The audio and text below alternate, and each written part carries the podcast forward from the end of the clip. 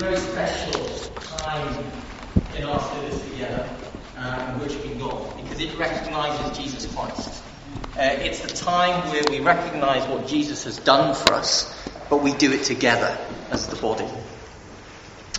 Um, we're going to be taking uh, the bread and the fruit of the vine shortly, but I, I want to start by reading uh, a passage from Ezekiel chapter 16 uh, verses 1 to 14.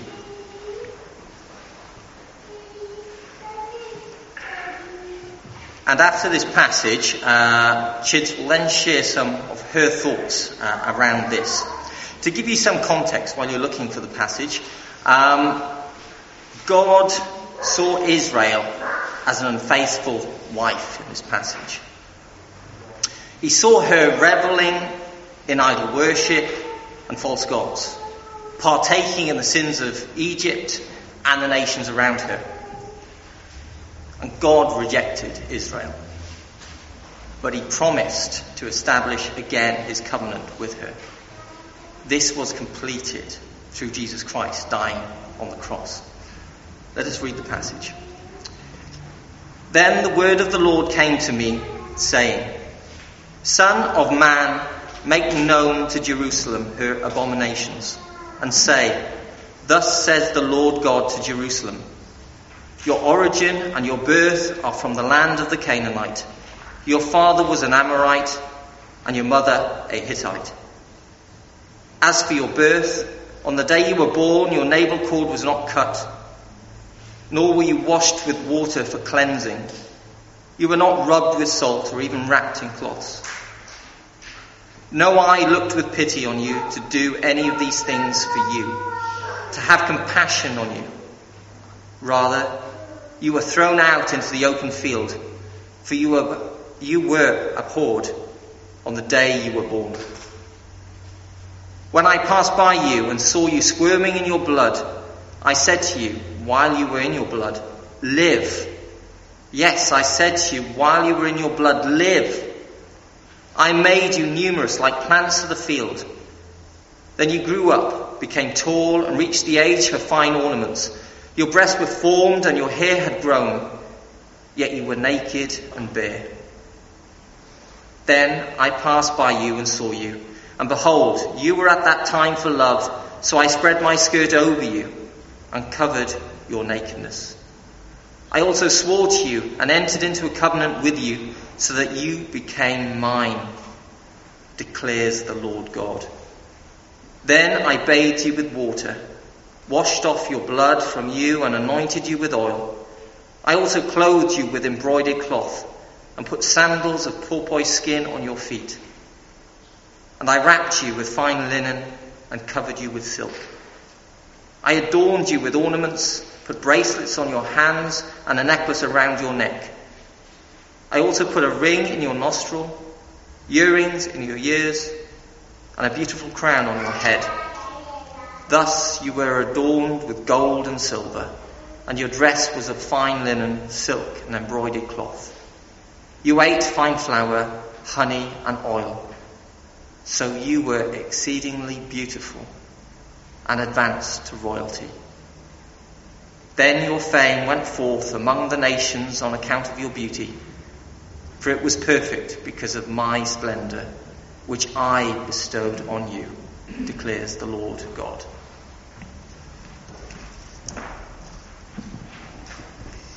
Um, so I remember reading this passage uh, back in October 2015. Um, I remember tears rolling down my eyes as I read about the love of a merciful Saviour.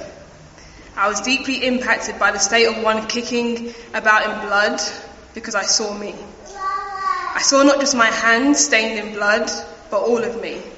I saw my sexually impure self, idolatrous, angry, jealousy, selfish, envious self. I saw my helpless, insecure, and lonely self. Chid without her true love, my merciful Saviour. I remembered how he covered me I remember when I became his. I remembered his beautiful, beautiful plan for this. I remembered how I needed to be cleaned up, how he covered me with fine linen and costly garments. How I'd been covered in my merciful Saviour's blood, how this pleased him. I remember the strangers in the church who took me in and made me family. I remembered that I was lost. I thanked God that I was found, that the splendor that He had given me made my beauty perfect. but I don't always remember, just like the people of Jerusalem. Recently, I've come back to this scripture as it's been a battle not only to, well, not only to remember this, but to accept it. I felt anxious as I thought about losses and pains which have led to growing temptations to clean myself up. The anxiety often rises as I think of bringing others into full view of chids, like Jesus did in the Garden of Gethsemane. For people to see fragile, insecure, emotional chids. Chids who longs to be embraced, to be known, and miraculously still loved. Chids who is in need of others to patiently remind me, time after time, that it is well. I was lost, so my merciful Saviour put on a crown of thorns so I could wear a beautiful crown. His body was disfigured so I could become very beautiful and rise to be a queen. He found me whilst I was an unclean mess, and he chose me. I became his, and through that, I became all of yours. Him choosing me means I became part of the best family ever, his family perfectly united by his blood. I'm in awe of his mercy. I'm in awe of the cross because it's where justice, love, and my merciful Saviour meet with me in mind. What do you remember with deep thankfulness about your merciful Saviour? Speaking to a few people about this passage, I love the different aspects that catch our eye and hit our hearts as we reflect on our merciful Saviour. Let us bow our heads in prayer. Thank you, Father Lord, uh, for giving us this bread today. Um, we take this bread in remembrance of your Son, Jesus Christ, who died on the cross for us. Amen.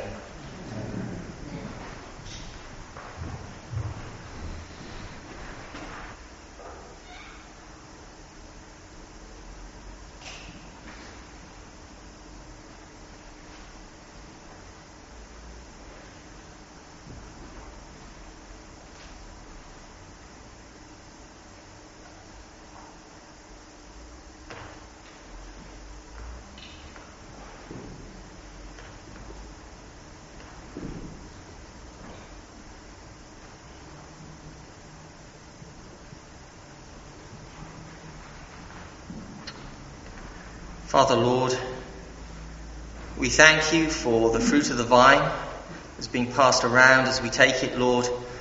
Help us to remember your Son, Jesus Christ, whose blood was spilled for us. Amen.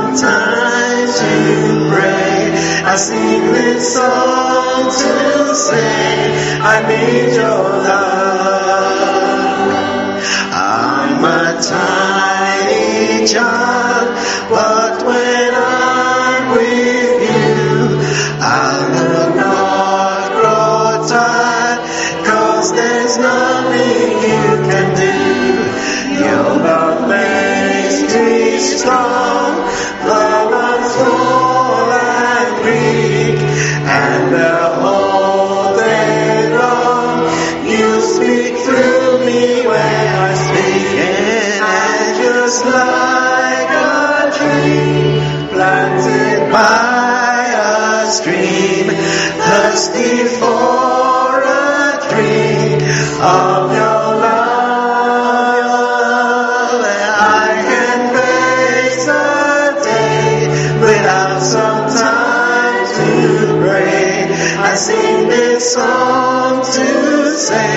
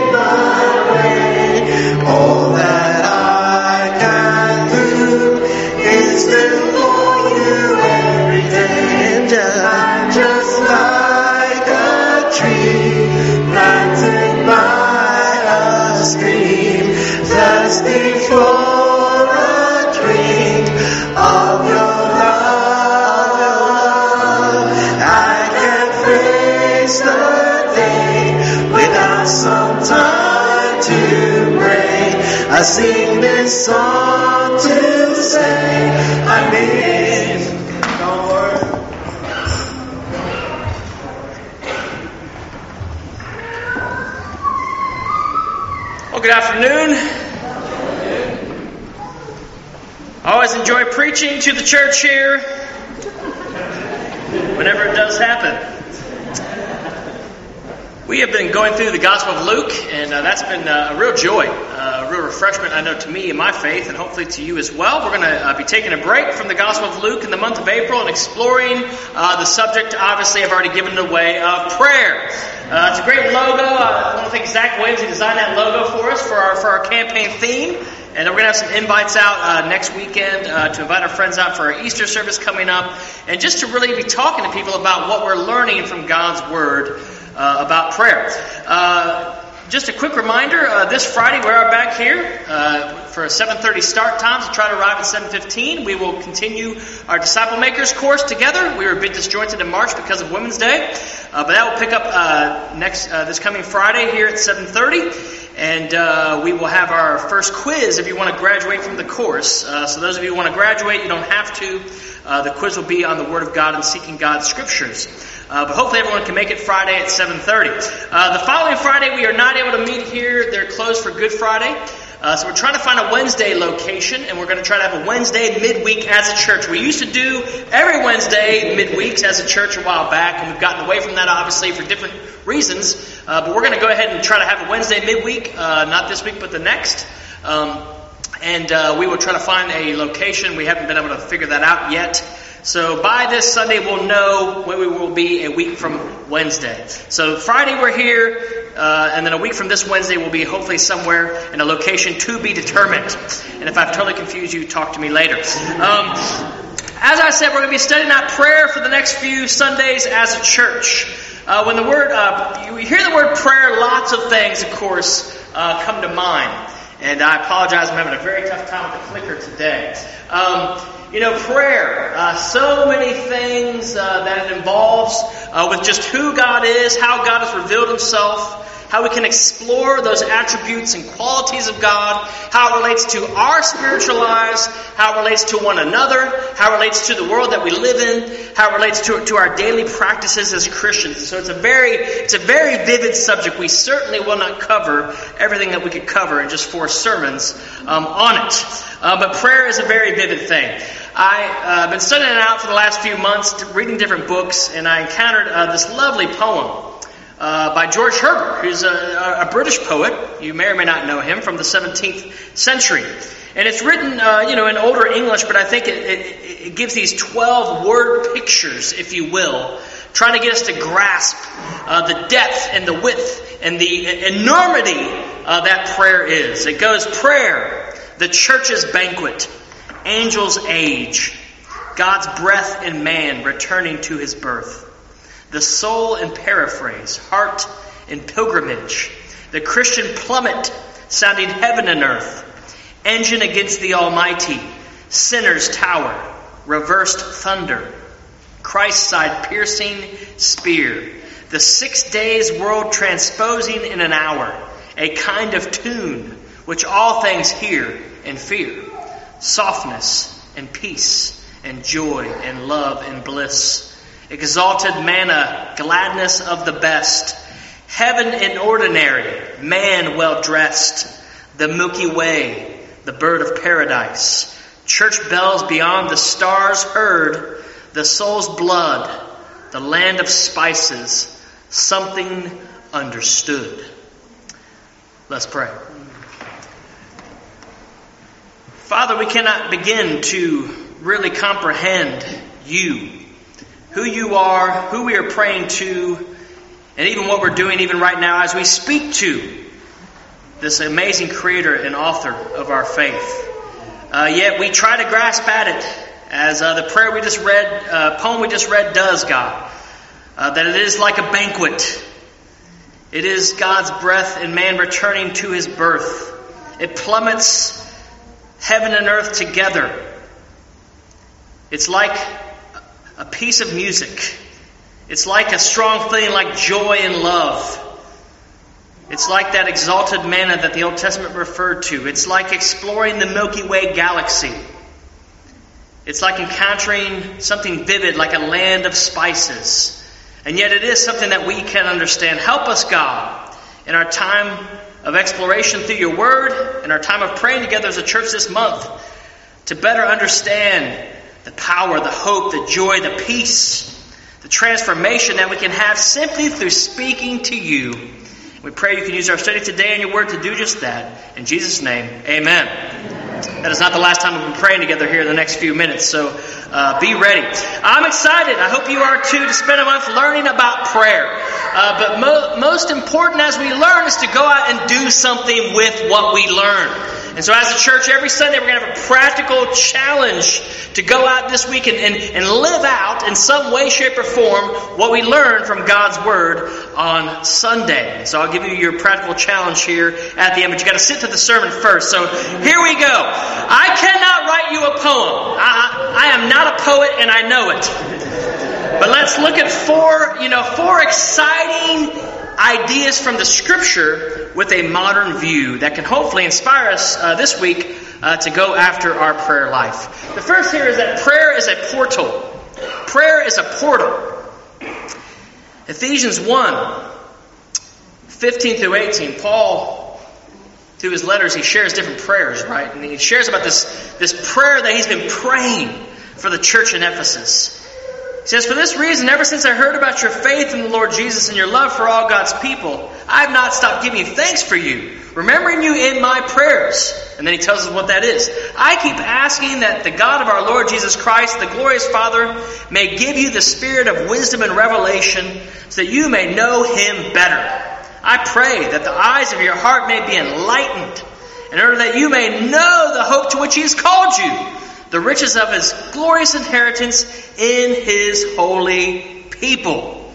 So here in Ephesians 1 15 through 18, we have a little window or portal right into what, what Paul prayed for uh, in the church in Ephesus. And we can see, you know, one of the most important things that Paul often prayed about was not that they would have less persecution or more money in their pockets or better jobs or, or, or, a better life. He, he prayed simply that they would know him better.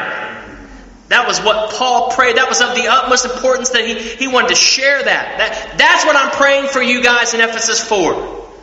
Not that you'll do this or you'll do that, but just that you'll know God better. And so he goes on to pray in verse 18, then that the eyes of their heart would be enlightened. Heart here is not referring to the physical, you know, uh, vesicle with four chambers that pumps blood throughout our bodies uh, inside of us right now. It's referring to, to our, our, our soul, our, our inner man, our, our inner woman. Uh, the thing that, that reasons and, and, and move, gets moved and makes decisions in our lives. That's what the Greek word uh, is, is, more about here. Uh, and of course, it doesn't have eyes, uh, but, but it's this idea of, of getting it, that we, deep inside of us, get. We get something. So that's what he's saying when he prays that the eyes of their heart will be enlightened that they would understand as they know God better what that actually means. And then we get a little taste, he says there toward the end of the prayer, of, of the hope and the riches and the glory that God has already given, already given his people. And so prayer is a, is a portal, primarily a portal to, to see more clearly God Almighty. To understand more clearly who God is, and if we know that God, what that means for us. So, in that sense, it's quite simple, right? Uh, but that is the challenge oftentimes because we can go to prayer and not really experience that and not really feel that. But perhaps it's because we're not really looking for what we should be looking for as we go to God in prayer. The thing we should be looking for first and foremost is God Himself. You know, this shows that, that a prayer for a fuller knowledge of God is more important than praying for certain circumstances. Certainly in Scripture, Paul does that. He prays for circumstances and situations, and there's nothing wrong uh, with doing that, but this is of the utmost importance. And, and, and think about it, because if life is going good, you know, life is great, if we don't really see God clearly, we can become arrogant. We can think that that's something that we accomplished rather than a blessing that God provided. And then on the flip side, if life is going really bad and horrid and terrible, well, then we can get very discouraged and we can lose all hope. And we can even want to no longer live because we, we can't see God in the midst of all the despair and the challenges. And so we lose trust and hope uh, in life if we don't clearly, again, see God. Uh, Timothy Keller wrote a great book uh, called Prayer uh, that I've been rereading recently, and he talks about this uh, message from Paul to the church at Ephesus. And he says, Paul's main concern then is for their public and private prayer life. He believes that the highest good is communion or fellowship with God. A rich, vibrant, consoling, hard won prayer life is the one good that makes it possible to receive all other kinds of goods rightly and beneficially.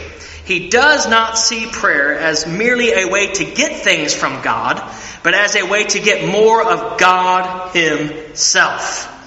And so prayer is a portal for the most important thing in life that we, we can grasp hold of more firmly and clearly God Himself. And if this, and if this is so, then so much of our life, and so much of our spiritual life, especially if we're Christians, will rise or fall as we, as we pray to know God better, as we strive in prayer to understand God more clearly. We oftentimes come from the other end, though. We, we come in with our, our, our, our woes and our worries and our struggles and our fears, and, and we focus on those things quite, quite quickly in prayer, oftentimes, and, and quite quickly that's what our prayers become about. And so we haven't been transformed because we haven't actually seen the God we brought those things to. We haven't been changed because we haven't actually experienced that, that, that that God knows what's going on in our life already and wants to help us through it or wants to help us to find another way. And so oftentimes when we go away from prayer and we don't feel change, it's because we've, we've missed the whole point of it.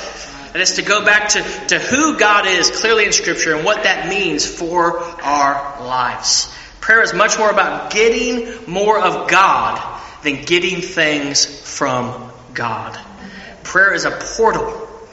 And I'm going to ask Scott Wakefield to pray for that for us at this time.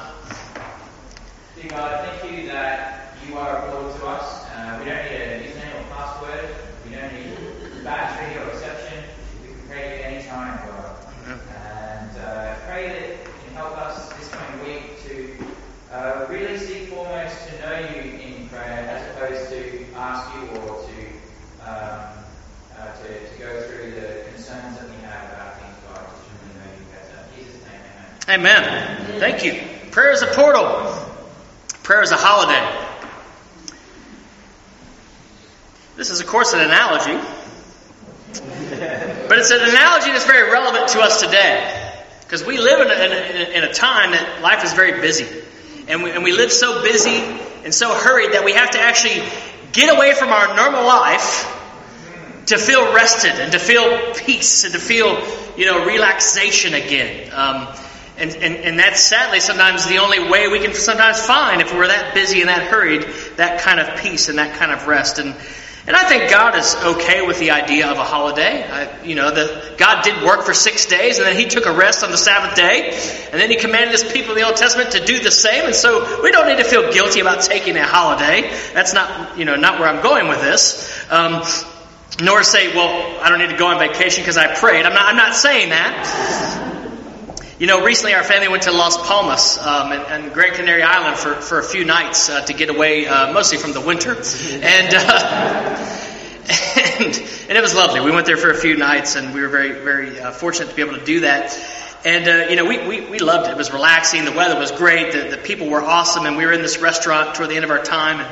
Um, and the, and the owner, I, I picked up all, he speaks English very well because not many people did. And uh, so we started talking to him and, and, and we are bragging about the place. And he's like, ah, oh, this place is rubbish. He's like, oh, no, you, you, you, gotta, gotta go down to, gotta go down to, um, uh, Gammon, you know, I'm sorry, Mogan, Mogan. You gotta go down to Mogan, you know, way down on the south coast. This, and so, so I started thinking, this, this is kind of funny. Like, he lives here and he doesn't think this is a holiday. He says, you know, you gotta go down to the south coast to get the holiday, you know, in, in Mogan. And so, holiday is in the eye of the beholder, apparently, to some degree. Um, but, but, it's interesting, you know, the average UK family of four on a two weeks overseas holiday will spend nearly 5,000 pounds, it's estimated. And that's a pre-Brexit figure. So that's probably gone up. I got this figure before, you know, the, the pound dropped um, in my research. It's probably gone up to 6,000. I, you know, I, I, don't know. But, uh, but the amount of money and effort and time that we will put in to literally going somewhere else to relax and rest and, and feel restored. It, it, it's sometimes a bit funny because if you go to the Bible, it says we can actually have this for free through prayer. Right? Philippians 4 6 through 7. Paul says there, do not be anxious about anything, but in every situation, by prayer and petition, with thanksgiving, present your requests to God. And the peace of God which transcends all understanding, will guard your hearts and your minds in Christ Jesus. You know, Paul says here anything that stresses us out, anything that causes anxiety, if you take all of those situations, because it says anything and every situation, and, and by prayer and petition, you know, the action of prayer and the, and, and the asking of things before God with thanksgiving, which is an attitude of gratitude, right? Then you present those, those things to God, to, to, to the God that we talked about in the first point, right? He says, then it's possible that, that that God can give you His peace. The peace of God can then come. And this peace of God, it transcends all understanding. And that peace of God will, will, will guard our hearts and our minds in Christ Jesus. So again, I'm not saying we can't go on a literal holiday, but this passage says there's something incredibly soothing, incredibly stress relieving, amazingly satisfying. Like my family laying on that sunny beach in Gran Canaria. That kind of feeling can come over us and be completely in us. And we can be completely full of that by simply praying to God about whatever it is that is weighing us down. And we've all experienced this in our prayer lives, I'm sure, if you've been praying for a while. I can recall a time, I was a younger minister then, and uh, uh, we had a, a, member move in from another church. His wife was not a part of our church. She had studied the Bible with, with the previous church that she was in, and she, she had some, some mental challenges, and they weren't sure if she could really comprehend fully uh, what the gospel was calling her to, and she very much wanted to be a part of the church, and so they just kind of left it at that. And we they had just moved in, and we had talked about it a little bit over dinner. Uh, I think once, my wife and I, and, and the couple, and and then I get a phone call from the husband. His wife has died. She's 38 years old. They have two, two kids. He was shocked. I was shocked. We were all shocked. It just happened so fast. And it came out of nowhere. And they still don't exactly know what happened uh, to this day. But I remember, you know, having to help the husband through the shock and the grief and the, the, the, incredible loss and you know and he was he was 38 as well and, and, and, and he's got his two boys and then meeting with her family who didn't believe in God and, and, their shock and their grief and their loss and, and then being asked to do the funeral and I, I barely knew the woman I didn't really even know her spiritual state before God. I couldn't say anything confidently about that, you know. And so I remember, you know, as a young minister, just being so anxious, overwhelmed with anxiety about how I'm supposed to, to shorter this thing. And we're out in this little church, you know, five five hours away from an eldership. I, I, it was on me, you know. And so I just remember thinking, I better start praying and fasting.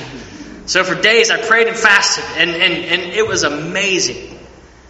It was amazing the peace and the confidence and the conviction that I had through that whole process from dealing with the husband and the, and, and the family sensitively and graciously and caringly and, and, preaching a sermon at that funeral and you know going to the graveside and, and, and you know I, I've never felt such confidence as a minister to be honest in any other situation I've ever been in and that's probably the toughest situation I've ever been in but it's because it, it wasn't me it wasn't the situation it was the peace of God in me that allowed me to do something I don't think I ever could have done on my own. You know, and, and you have your own stories, I'm sure. You've had your own experiences. You've really had a, a prayer life with God, like, like Philippians 4 talks about, where God has given you that strength and that peace and that stability that, that nothing in this life could have offered you. You know, the peace of God can come no matter what we're going through. The peace of God can come no matter what is before us. But we've got to go to our God in prayer with thanksgiving and allow Him to change us, allow Him to give us that peace, allow Him to, to, to take us to that place. In prayer, we can escape, we can relax, we can rest, we can unwind, we can be fulfilled, we can be at peace. Prayer is a holiday. Geraldine will pray for us at this time.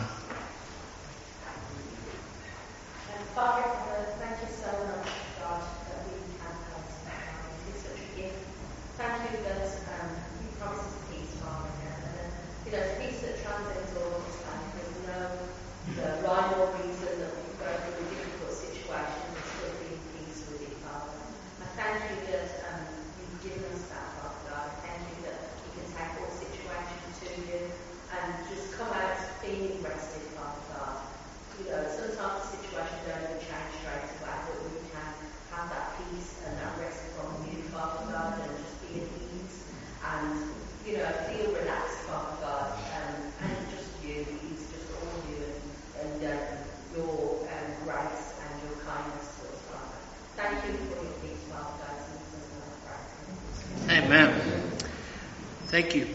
Prayer is a holiday. Let's go on holiday every day this week. Amen. Prayer is a conversation as well. Prayer is a conversation.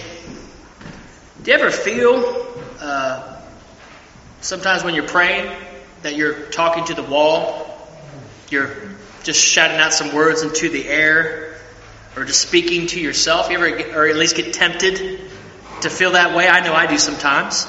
Well, that's obviously the work of Satan, uh, clearly because that's not true. But I think it's also uh, based on a lack of understanding of what is going on and why we actually are praying uh, at that time. Um, you know, God is revealed in Scripture is, is three persons in one, right? We call it the Trinity today God the Father, God the Son, and God the Holy Spirit. And Jesus, of course, he, he brought all this into focus. Um, and he refers to uh, himself and, and, God the Father and God the Son several times in, in, the Gospel of John. In John 16, he refers to the Holy Spirit. In verses 13 to 14, he says, But when he, the Spirit of truth, comes, he will guide you into all the truth. He will speak not on his own, he will speak only what he hears, and he will tell you what is yet to come. He will glorify me because it's from me that he will receive what he will make known to you. And Jesus is speaking to the apostles here, and many uh, theologians believe about canonized scripture, right? And that which we're using today, this, this final revelation of the truth that came through uh, the New Testament. Um, but this was, this happens, Jesus says, is going to happen through a process of Him, Jesus, uh, the Son, God the Son, speaking to the Holy Spirit, you know, God the Holy Spirit. So this will be a part of a conversation, right? And then, and then again, if you go over to John 17, he's referring now to God the Father. And John 17, uh, verse 5, he says, And now, Father, glorify me in your presence with the glory I had with you before the world began. Then jump down to verse 8. For I gave them the words you gave me, and they accepted them. They knew with certainty that I came from you, and they believed that you sent me. So, so within the Trinity, there has, has always been words and communication. The Father speaks to the Son, the Son speaks to the Spirit, the Spirit speaks to the Father, and so on. And you could go all the way back, right, to, to Genesis chapter 1, verse 26. Uh, where it actually says, Let us make man in our image on the sixth day. The Trinity is speaking to one another about creating humanity. And so communication is an integral part of the God of the Bible. And so God's Word, God's Word is, is one and the same with Him. And you, again, you go back to Genesis. God speaks, it is. He says, let there be light, there's light. Now, if I said that today, let the lights be off, someone have to go hit the switch. It's not quite the same, right? It's not quite the same. But God's Word, in other words, God's Word and, and, and what it means is it's inseparable. It's, it's all together. You know, we, we disobey God's Word, we're disobeying Him.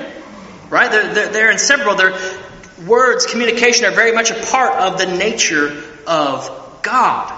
And so if we think about that, it changes very quickly our viewpoint of why we should pray. Because it's like, well, why does God want me to talk to Him? He already knows everything. He already knows what's going to happen. He already knows what's in my heart. Why do I need to speak to Him? Because that's how relationships develop and are formed. And what's quite interesting is that that's even how you know how to talk to God about anything, because He's already talked to you and I. Eugene Peterson talks about this. He says, because we learned language so early in our lives, we have no memory of the process and would therefore imagine that it was we who took the initiative to learn how to speak. However, that is not the case. Language is spoken into us. We learn language only as we are spoken to. We are plunged at birth into a sea of language. Then, slowly, syllable by syllable, we acquire the capacity to answer mama, papa, bottle, blanket, yes, no. Not one of these words was a first word. All speech is answering speech. We were all spoken to before we spoke. So it brings up a very important question, right? Where, where are words and the capacity to pray put into us from our study of God's Word? And so prayer is very important and vital, but we have to be careful in prayer not to make it about us and our feelings and our emotions. Yes, God wants us to give those things to Him. The Psalms are full of such statements of emotion and feeling and passion. Eh, eh, but, but we have to make sure that our prayer is grounded in what's already been revealed in Scripture. God has already spoken to us through His Word. And so our prayer lives will rise or fall in some sense based on our understanding of the Scriptures. And so if you're not having a great prayer life, it might be it, it might be conversely because of a lack of great Bible study and passion for God's Word. That's not always the case, but that could be a breakthrough in your prayer life is actually really using the scriptures and what they're teaching you to then speak back to God about those truths about Him. And so it's kind of a different way of looking at prayer, but I think it's a very important and biblical insight here uh, that, that I think can really help us uh, to really realize that, that, that, that we're, just, we're just bringing out as we pray to God what God's already put into us. And, and prayer is very much, you know, a medium in which we can, we can explore that more and more and more, the depth and the rich and the wisdom of God's Word is poured into us as we study it, as we hear it preached, and then, and then as we pray, we get to we get to kind of understand that and experience it and work it out more and more into our lives and into this world. So prayer is much more about truth discovery than self-discovery. It is bringing out and grasping what God has already put into us and life through His Word. And so really a good quiet time is a good conversation between us and God based on the truths He has revealed in Scripture. Prayer is a conversation. We don't have to, we don't have to, to, to sit there and say, I don't know what to say to God. God's already spoken so much to us through His Word that we can then uh, bring out as we pray to Him uh, and we pray to our God. And right now we'll do uh, just that with Chris Vasey uh, leading us in a word of prayer about conversation. Let's pray. Father God, thank you for uh, your word, which is living and active, Father. Thank you for the fact that we can look at it and that we can understand that when Jesus was speaking to us, Father, he was speaking to us as our brother, Father, and that we are your sons and that you communicate through the scripture, through the Bible, exactly who we are and how we should be, Father. You know, if we doubt who we are, Father, you know, we were made by people, Father, who already understood your word. Father, and you know, we became disciples because of that. And I pray, Father, that through your church, Father, through preaching the scriptures that we have, through our prayer, through our constant intercession with you, Father, through our conversation with you, that we will share life. Amen. Thank you. And lastly, here uh, this evening, prayer prayer is a partnership. Prayer is a partnership. Um, it's, it's, it's interesting uh, as you look at the way the Spirit is mentioned in, with prayer, the Holy Spirit. Um, in Ephesians 6, 18, Jude 20, you can write those down and, and look at them later. It, it, it calls us to pray in the Spirit. And that's a capital S referring to uh, the Holy Spirit. Ephesians 6.18 has the Spirit. Jude 20 says, pray in the Holy Spirit. It literally has the whole, uh, the whole title there. Um, but what does this mean? Right? It, it is a very interesting question. The Holy Spirit is a very mysterious part of the Godhead uh, to me. I'm still trying to understand the Holy Spirit as I get older. Um, well, I think Romans 8, 26 and 27 gives us some great insight for sure as to what it definitely is uh, when we pray in the Spirit. Uh, Paul says there to the church in Rome in Romans 8, verse 26, in the same way the Spirit helps us in our weakness. We do not know what we ought to pray for, but the Spirit Himself intercedes for us through wordless groans. And He who searches our hearts knows the mind of the Spirit, because the Spirit intercedes for God's people in accordance with the will of God. So even according to this passage, even when we pray on our own, we're not praying on our own. As a Christian, we have the Holy Spirit. And so if we're a Christian, we're not ever praying on our own. We have a built-in prayer partner in the Holy Spirit. And that's pretty exciting to think about for a second. Whenever you meet up with someone else and you pray with them, I think probably nine times out of ten, it's always a better prayer time. There's something about that, that, that living energy spiritually with another person, whether it's, it's you could be anything, sharing your faith, you know, uh, fasting, whatever, but, but something about prayer partners is really invigorating in, in our prayer life. So that's going to be one of the practicals. I think that's next week or the week after, is to ha- have a prayer partner every day for a week. And that might transform our prayer lives just, just by itself. Um, but, but truth be told, even when we pray by ourselves, we're not praying by ourselves. According to Romans 8, the Spirit is praying with us. And specifically, what is it doing? Well, it's helping us in our prayers.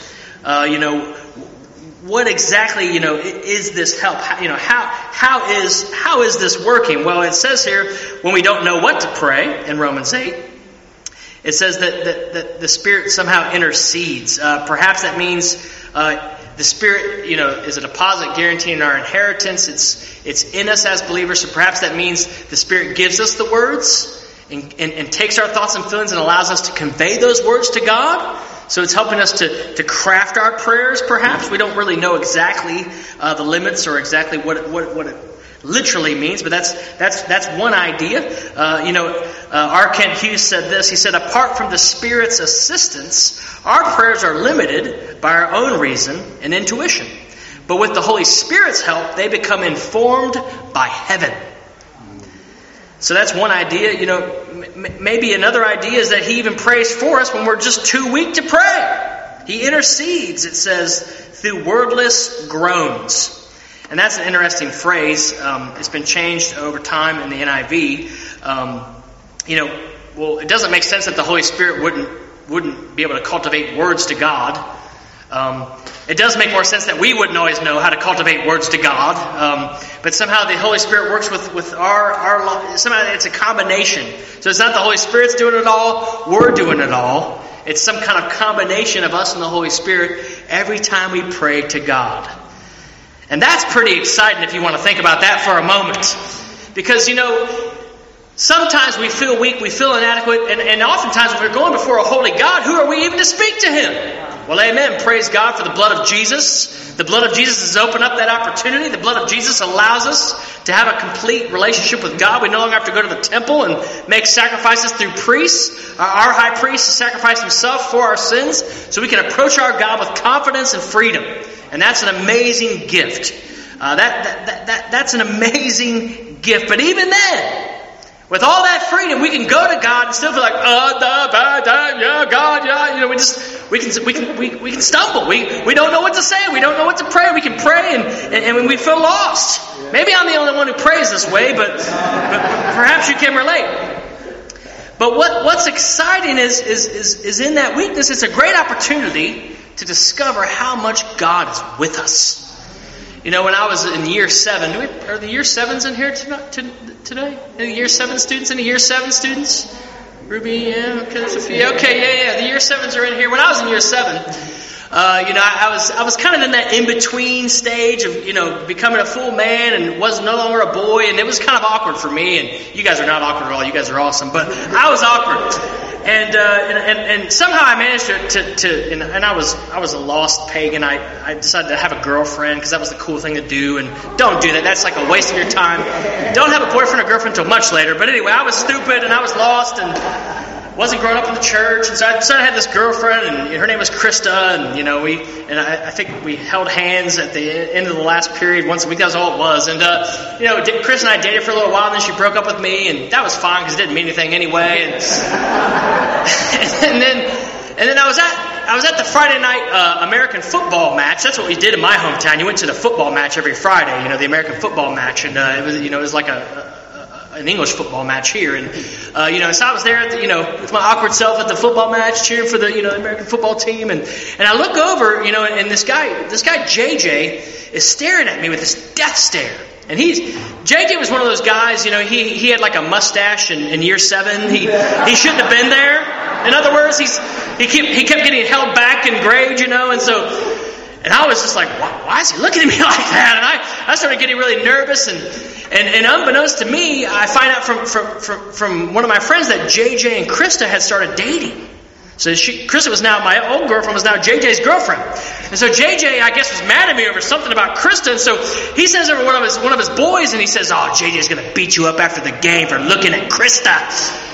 And I thought, I wasn't looking at Krista, you know, tell him I wasn't looking at Krista. And, oh no, he's going to get you, you know. And so JJ's like, you know, making threats at me from across the stands. And, and, and I was just overwhelmed in my awkwardness and my, in my youth, and I didn't know what to do. And so I just ran out of the stadium. I just ran down the steps crying, just tears rolling down my face. It was a very sad moment, uh, pathetic moment in my life. And, uh, I'm underneath the stadium there crying. and then Tyson comes up to me. Now Tyson, Tyson was, was not really a friend of mine, but Tyson was, was good friends with one of, my, one of my old friends, Jason. And, and, and Jason was the toughest guy in the school. And so Jason saw me cry and sent Tyson to find out what was going on. And Jason and I used to be really good friends. We weren't at that point. And, uh, and so, so, so, I tell Tyson, oh, Jason, uh, JJ wants to beat me up. And, you know. and so Tyson goes back to Jason. And Jason tells Tyson to tell, to tell JJ, if you touch Forrest, I'm going to kill him. Like, you, you don't touch Forrest. You, you leave Forrest alone. And so Tyson goes and tells JJ, you know, hey, if you touch Forrest, Jason's going to kill you. And, and, and, so JJ hears that Jason's gonna gonna kill him if he touches Forrest. So, so JJ comes up to me after the game. Oh, I was just kidding, man. totally joking, totally joking. We're cool, you know. So, so I remember that was on a Friday. I remember going to, to school that Monday, walking walking into year seven that Monday. How do you think I felt? I walked into that school like, "What's up, guy? Hey, JJ, how's it going? Hey, Chrissy, good to see you. Looking nice, looking nice." I mean, I was so confident. I was so confident because Jason had my back. So I didn't, I didn't need to sway, I didn't need to fear any longer because I understood who had my back.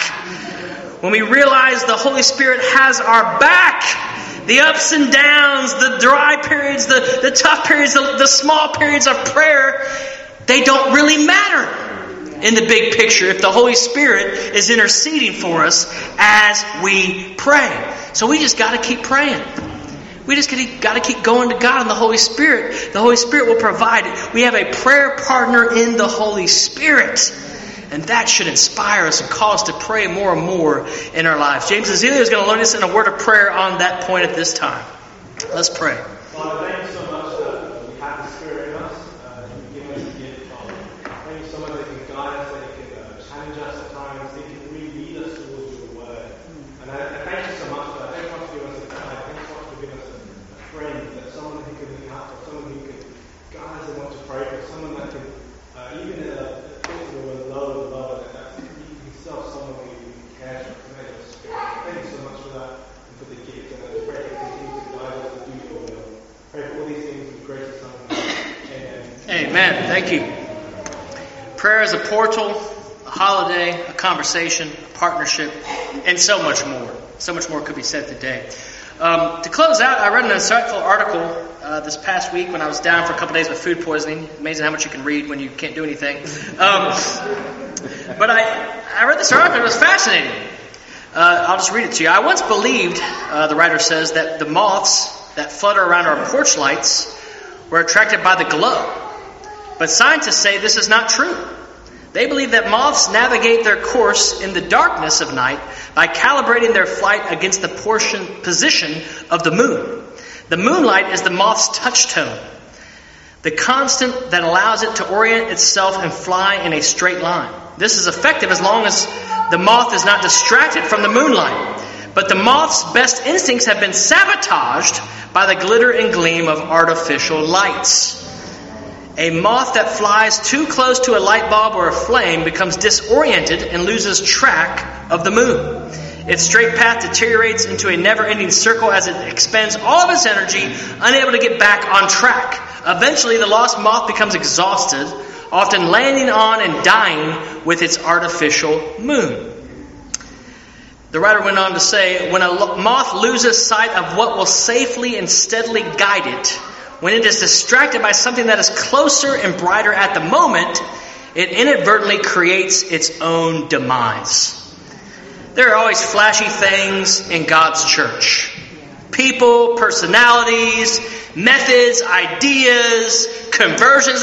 There's always flashy things going on amongst God's people. But if we're not careful, those things can distract us. And they can lead to our spiritual demise. You know, in the midst of the flashiness, and I hope we have a lot of flash, amen. Let's pray for the flash. That's not a bad thing. You know, in the midst of that, whatever we do, we cannot lose sight of our God. He is our moon, right? And we are the moths. If we get distracted by something that is closer and brighter in the moment, we may create our own demise. Prayer is an absolute touchstone in the church. We cannot lose sight of God. And one of the ways we lose sight of God is we lose sight of our prayer lives. It is vital. It is urgent uh, that we that we are a church known for prayer. It is vital it is that we that we are a church that, that, that prays to their God. Uh, you know, we, we may not have this, we may not have that, but we can be a church that loves to pray. We can be a church that is known for their prayer lives. We can be a church that can change the world, I believe. Not because of us, through our prayer lives we can be transformed. And we can transform our city, we can transform our nation, we can transform this world. That's how powerful prayer is. But we've got to get it, and we've got to live it when it comes to prayer. Now, if we get prayer and live prayer more, you know, what great hope and possibilities lie before us individually. Each one of you individually. You know, if you're not a Christian today, maybe you've never even prayed Maybe this is a, a new concept. Well, I, am sure after hearing this, you have an urge to, to think about talking to this creator or to, to seek this creator out. Please let us know how we can help you to, to develop that kind of a relationship with God that can, that can change you and change the world that you live in. And, and if you are a Christian, I want to encourage you to, to think about how your prayer life is really going. And, and, and, imagine if you grasp some of these concepts a bit more, just, just the four that we looked at today, how your life perhaps might change. And, and what if two of us get prayer in this church? How might the church change? What if ten of us do it? What if this whole side tonight, sitting here, gets the power of prayer a little bit more clearly? and starts to change their prayer lives? How much would that affect the other, or vice versa? I'm not trying to say sheep and goats here. You, you understand what I'm saying? But what if the whole room, all of us, from the youngest to the oldest, gets a little bit more this concept of prayer? What could happen?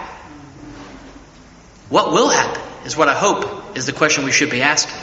That we will take, take prayer to heart this month and we will pray to, to God like never before. We'll pray together like never before. And God will do things we, we've never seen Him do here in the church before. The practical to close out here, because like we said, this is only going to be as powerful as we live it out. The practical this week is to take a little bit of extra time. You may not have a lot of extra time in a week. I understand that. And I respect that. But whatever extra time you do have this week, maybe it's an early morning, maybe it's, it's a day off, maybe it's a late night, and just seek God through prayer. Seek God through your Bible. Seek God through fasting. Just really go after understanding this God that we just talked about a bit more in prayer and scripture. Have a little mini retreat with God. That's, that's, that's your practical challenge and inspiration for this week based on what we've looked at today from God's Word. I hope you'll go after that, and I look forward to seeing how God will change us and change our church uh, through our time of prayer together this month. Uh, with that in mind, let's go ahead and close out with one more prayer. Bow with me, please. Father, thank you. Uh, we are uh, so much in so many ways like those moths. We, we think we're not frail. Oh, that's just a little that's just a little insect. It can be crushed by anyone. Uh, yet, God, uh, we are frail. We don't know what's going to happen in the next hour. We don't know what's going to happen in the next day. Uh, we are completely and totally dependent upon you for, for the breath in our lungs. And so help us, God, to, to be humble uh, and to, to know our place, God, in, in, light of such an amazing uh, God that you are revealed as in Scripture. Uh, but help us, God, uh, to, to not, uh, not be distracted by the shiny things and the, and the bright things and the momentary things, God, that, that are here today and gone tomorrow. Help us, God, to keep our, our focus and our, and our hearts and our eyes fixed upon you. Uh, help us uh, to always make you the moon, God. Uh, as we flutter around like little moths in this life, help us, God, to keep that touchstone of prayer in our lives. And help us, God, this week to be excited to anticipate that time with you, God. Maybe it's just an hour or two, God, but that, that could transform us. That could change us, God. Because prayer is so many things, uh, and prayer means so many things. And prayer can do so many things in our lives. Please help us, God, uh, not to be full of hype, but to be full of the Holy Spirit. Uh, and to lead this place, uh, God, determined to be a more prayerful people. And we look forward to uh, the victories uh, and, and, and, the successes and the joys and the hopes uh, that will be fulfilled through our time of praying together this month. God, please bless our decisions and please bless this week. In Jesus' name we pray. Amen. Let's stand for one more song. Thank you.